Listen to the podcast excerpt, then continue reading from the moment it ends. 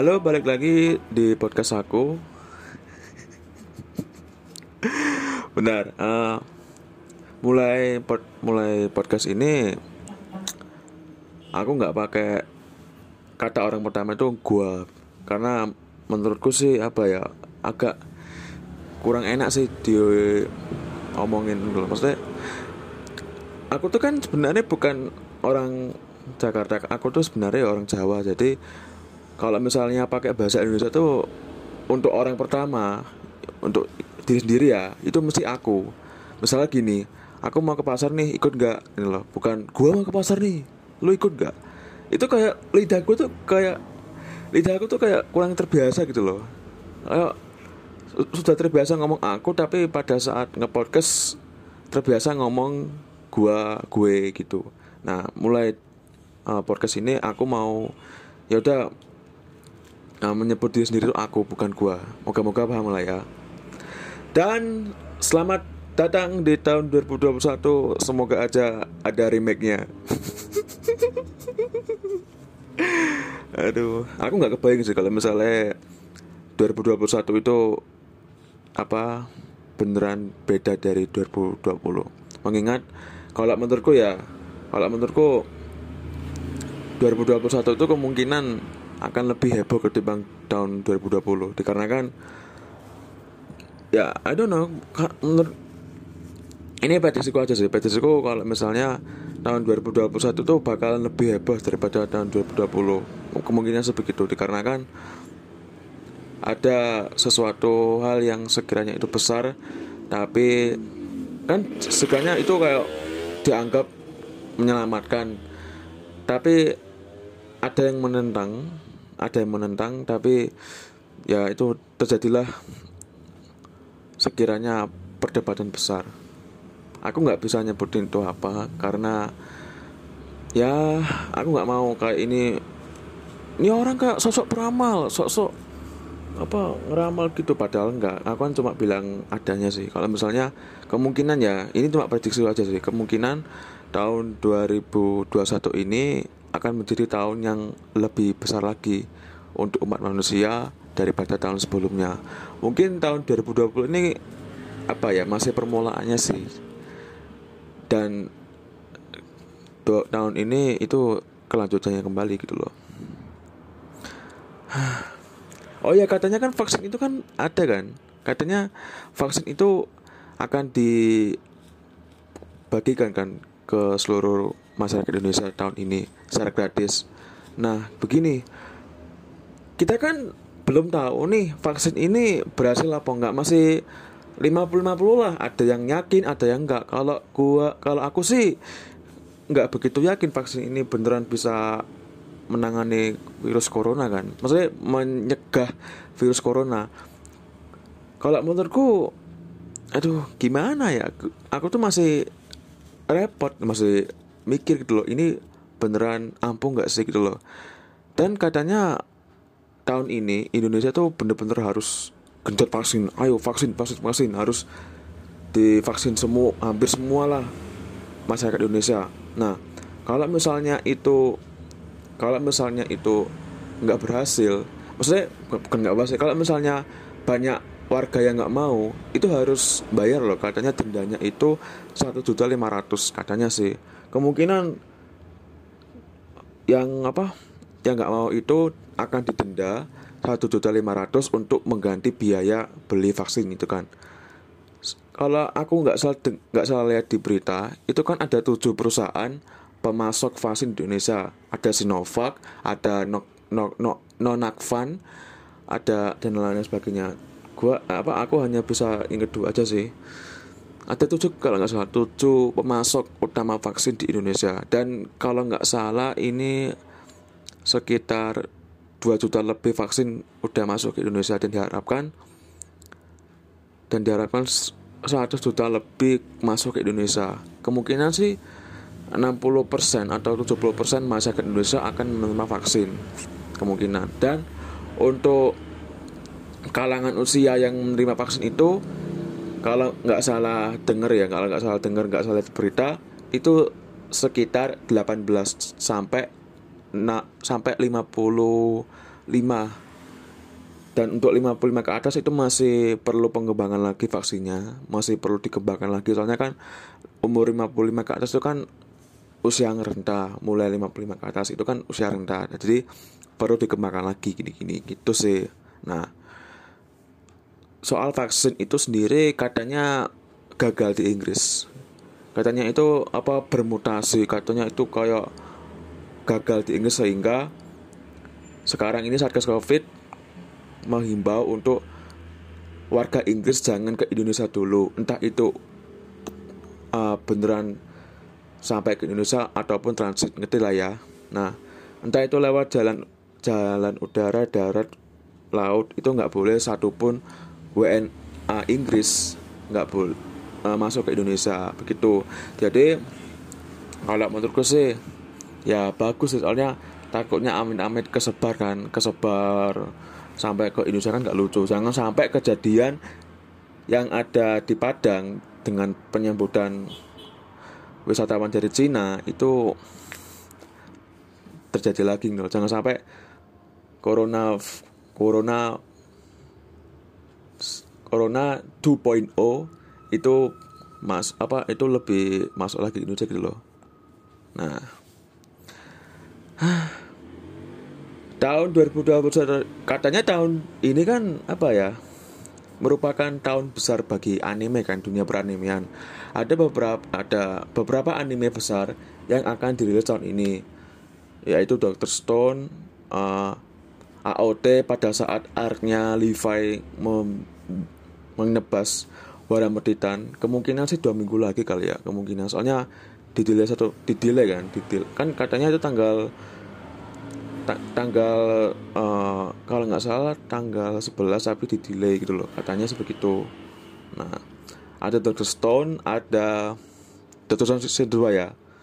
Doctor Stone season 2 terus Taten Yuda season 2 Kaguya sama Love is War season 3 Tony Kako Kawaii Ovanya dan lain sebagainya. Itu sih katanya tahun ini merupakan tahun yang besar bagi anime. Dan moga-moga aja Jojo Part 6 Jojo Part 6 yang apa yang MC utamanya itu Jolin Gojo itu beneran rilis di tahun ini. Soalnya gini menurut gua ya menurut gua selama gua nonton anime mostly 90% itu uh, eh, MC-nya itu mesti laki-laki MC itu mesti laki-laki. Naruto Jojo. Apalagi uh, Kimetsu no Aiba Tetan Yusa Konosuba dan lain sebagainya tetek bengek itu. Mesti MC-nya laki-laki. Mungkin kalau MC-nya perempuan kayak berapa sih? Cuma siapa? Violet Evergarden. Dan masih banyak lagi sih mungkin. Tapi jumlahnya itu nggak sebanyak MC yang laki-laki gitu ya moga-moga aja sih dengan dengan kehadiran Jojo Part 6 ini bisa membuat nih MC perempuan itu nggak se buruk ini loh gitu loh. MC perempuan itu bisa juga menyamai MC laki-laki itu loh. Nah moga-moga aja sih dengan adanya Jojo Part 6 ini skeptis tentang MC perempuan itu bisa berubah itu moga-moga aja sih ya gue yakin bahwasanya uh, David Production selaku studio pembuat dari anime Jojo itu bisa membuat Jojo itu lebih baik lagi. Gue percaya gitu loh. Nggak usah pakai nggak usah terlalu banyak CGI lah ya. Gue nonton Jojo Part 4 aja itu menurut gue bagus loh. Meskipun bukan terbaik loh. Itu bagus loh.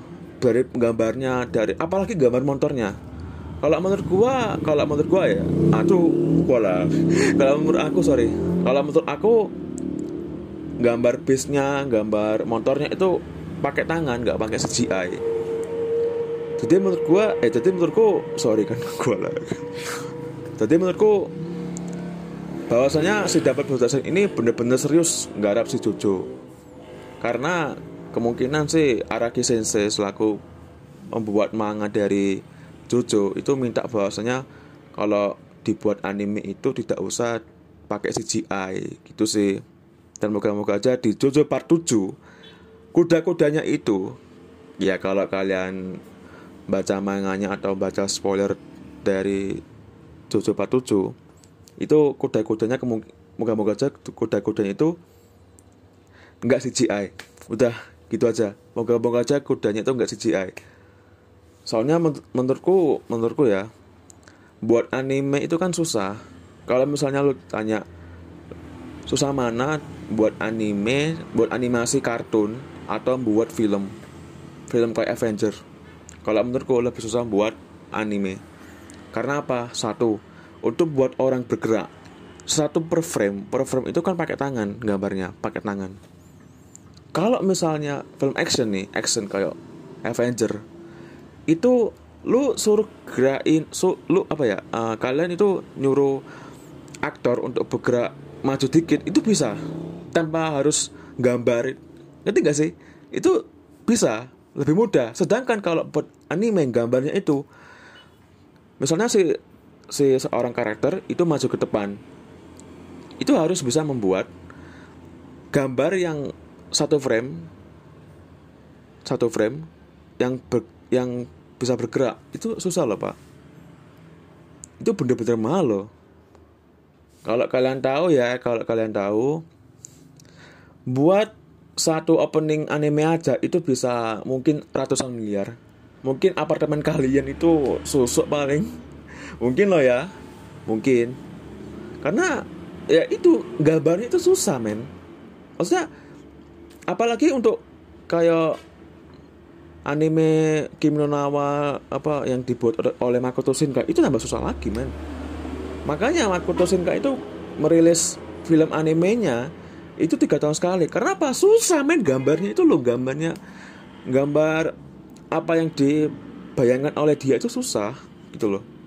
Kan kalian tahu sendiri kan? Kita tahu sendiri bahwasanya anime dari Makoto Shinkai itu benar-benar epic loh. Ya kan? Nggak usah munafik deh. Nggak usah munafik aku aja yang nonton Kimi no Nawa yaitu merupakan film anime Makoto Shinkai pertama kali. Itu ternganga men. Bener-bener wow! Tengang aku batin. Ini ini beneran 3D apa? Beneran gambar tangan gitu wah anjir. Wah. Terus habis gua eh, habis aku nonton Kimi no Nawa aku nonton film keduanya itu yaitu The Garden of Words yang ada di Netflix ya kan? Itu wah anjir kualitasnya nggak jauh beda sama Kimi no bangsat. Aku mikir wah Makoto Shinkai bener-bener pinter sih bener-bener pinter gambar animasi sedetail itu loh. Bener-bener pinter men. Aku salut sama dia gitu loh. Ya layak no Kimi no penghasilannya terbesar di Jepang ketiga. Kan sekarang ini Kimetsu no Iba movie Mugen Train itu merupakan anime movie dengan penghasilan terbesar di Jepang. Kalau nggak salah sekitar 30,8 miliar melewati Spirit Away yang bertahan selama 17 tahun dengan 30, sekian miliar. Makanya lebih besar uh, ratusan juta daripada Kimetsu no Iba dan kemungkinan Kimetsu no Iba itu akan bertambah penghasilannya karena kan ini kan masih pandemi kan gitu loh.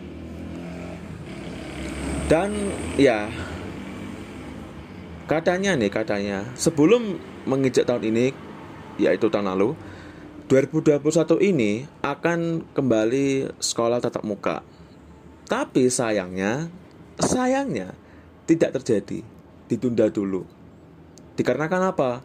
Penambahan jumlah Covid yang makin bertambah ya ya ber, apa total positif covid yang bertambah nah dikarenakan itu maka sekolah offline sekolah luring yang seperti biasa tetap muka itu ditunda dulu dan uh, barusan gua nonton berita bahwasanya untuk daerah-daerah yang zona hijau itu masih bisa di sekolah asalkan itu uh, izin pemerintah dulu dan untuk zona merah alangkah baiknya sekolah daring. Oke. Okay. Kita bahas dari sini ya. Sekolah daring itu memang efektif. Memang menurutku menurutku tuh zaman sekarang itu kan serba canggih. Zaman sekarang tuh makin canggih daripada sebelumnya ya kan. Daring itu merupakan hal yang efektif. Akan tetapi akan tetapi tidak semua masyarakat di Indonesia itu punya wifi sendiri rumahnya itu maksudnya tidak semua rumah masyarakat di Indonesia itu punya wifi termasuk gua. Termasuk aku sendiri. Aku disuruh sekolah kuliah daring dengan jaringan seadanya. Nggak ada wifi. Itu wow hebat sekali. Ya aku bodoh amat sih kalau misalnya ngulang lagi bodoh amat. Jadi karena kan sinyal. Sinyal. Men masuk aku harus harus pergi ke rumah Komoro ini yang ini buat aku nge-record ini kan aku tinggal di Mibis kan sebenarnya. Dan aku tinggal di rumah Komoro buat record sekarang ini kan cuma kayak apa ya cuma kayak uh, sem bukan kayak rumah tetap tapi kayak rumah singgahan lah. Maksudnya sementara aku paling cuma istirahat bentar habis itu ke Mibis kan. Kalau kalian tahu maksudnya bagus. Nah aku kan masa harus ke rumah komor terus atau gak ke warnet untuk cari wifi? Kan rese. Gitu loh. Apalagi nggak dapat kuota man nggak dapat kuota bantuan itu Hah! bayar orang kok orang ada bantuan kuota. Sat. aku tuh heran kenapa aku tuh nggak dapat bantuan kuota daripada yang lain gitu loh heran aja sih. Menurutku sekolah apa ya sekolah atau kuliah daring itu efektif benar-benar efektif. Tapi alatnya sarana dan pasarannya itu kurang. Hanya orang-orang tertentu hanya orang-orang yang mampu itu bisa memenuhi standar kuliah daring. Ngerti nggak sih maksud gua? Maksud aku sorry. Gitu loh. Kalau misalnya oke okay, oke okay, uh, alatnya ada, wifi-nya ada, komputernya bagus, webcamnya bagus, HP-nya bagus. Oke, kuliah daring bisa berjalan dengan lancar. Oke, sip. Akan tapi kalau begini terus namanya, Pak, sampai kapan kita daring terus menerus gitu loh? Sampai kapan kita itu tidak berinteraksi sebagai manusia seutuhnya gitu loh?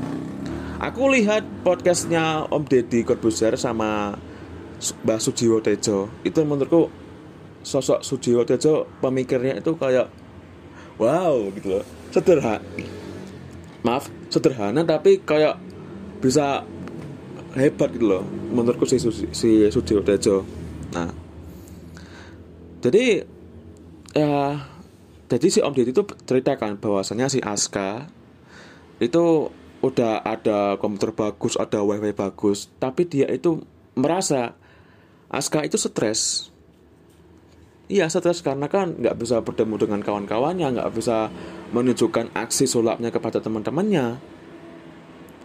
Gitu loh.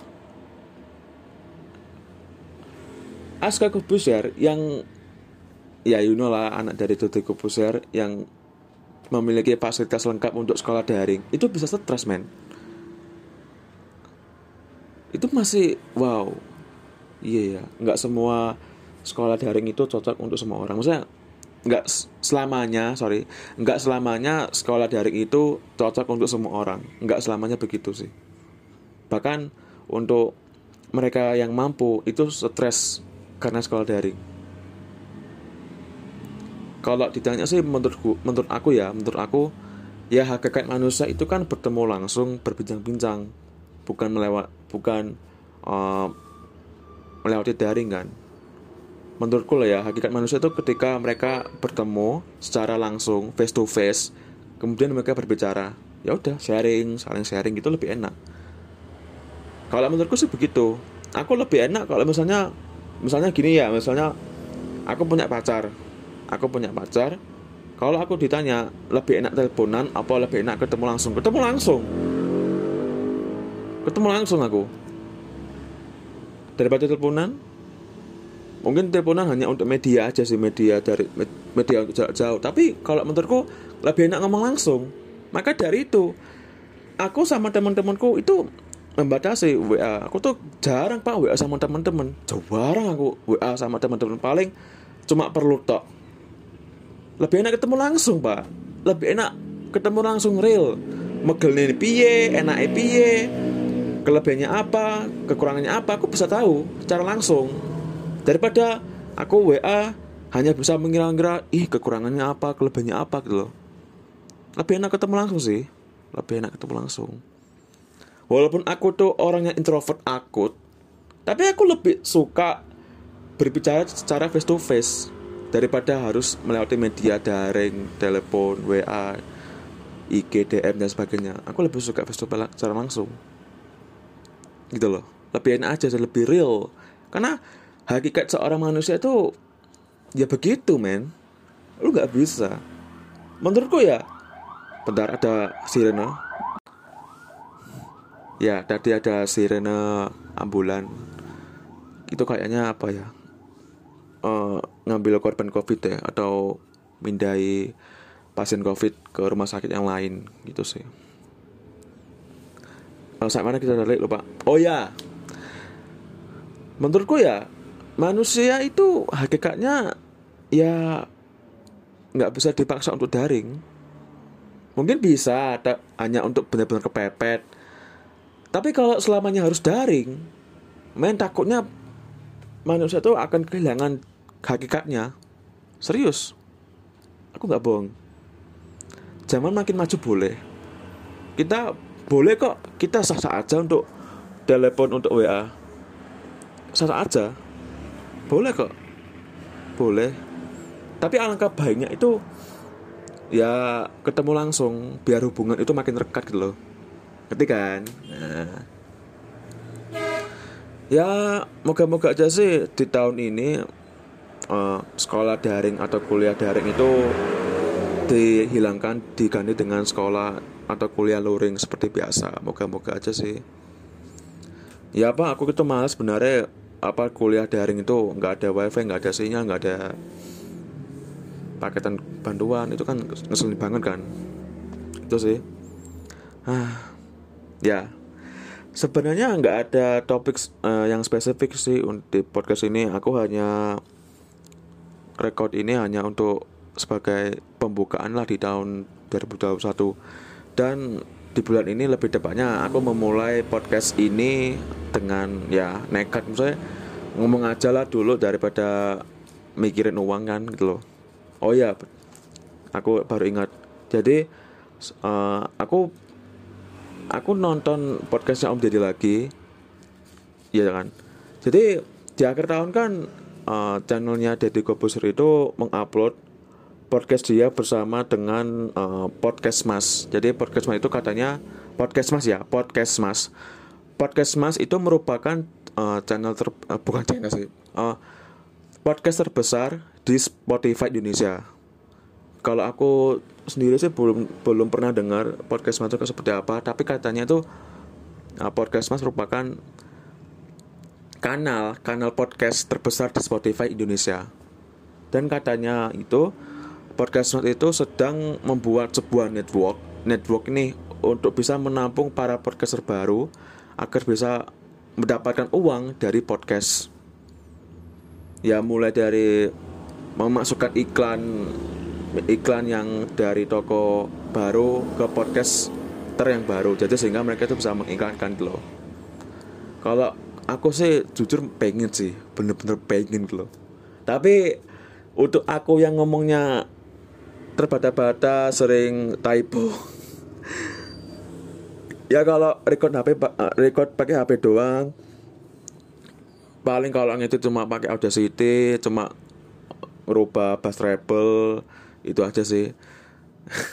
Untuk di endorse tuh kayak gimana ya? Kayak masih belum siap sih. Tapi kalau misalnya tahun ini bisa mendapatkan uang dari podcast alhamdulillah banget sih. Gua aku tuh nggak mau ngerepotin orang tua. Aku tuh gimana caranya? Ya mudah-mudahan aja lah berundung-berundungan aja. Kalau misalnya aku uh, bisa buat podcast eh bisa dapat uang dari podcast gitu loh. Moga-moga aja. Nah begitu sih. Oke mungkin mungkin itu aja podcast pembukaan dari aku di tahun 2021 ini. Dan semoga aja di tahun ini aku semakin rajin record podcast ini dan moga-moga aja di tahun ini bisa collab sama teman-teman atau siapa gitu biar rame dikit loh masuk seba sebanyak puluhan episode masuk aku doang gitu loh. Ya moga-moga aja sih podcast itu makin rame lah podcastku makin rame. Kalau kalian misalnya yang denger ini juga buat podcast semangat aja. Ya kita tahu lah bahwasanya podcaster baru seperti kita itu nggak gampang buat uh, podcast kita itu serame YouTube loh nggak gampang gitu loh. Apalagi buat yang uh, record podcast ini yang buat podcast itu hanya diupload di Anchor doang nggak di Spotify nggak di YouTube gitu loh. Moga-moga aja di tahun ini semakin lebih rame dan juga bisa mendapatkan uang dari podcast gitu sih.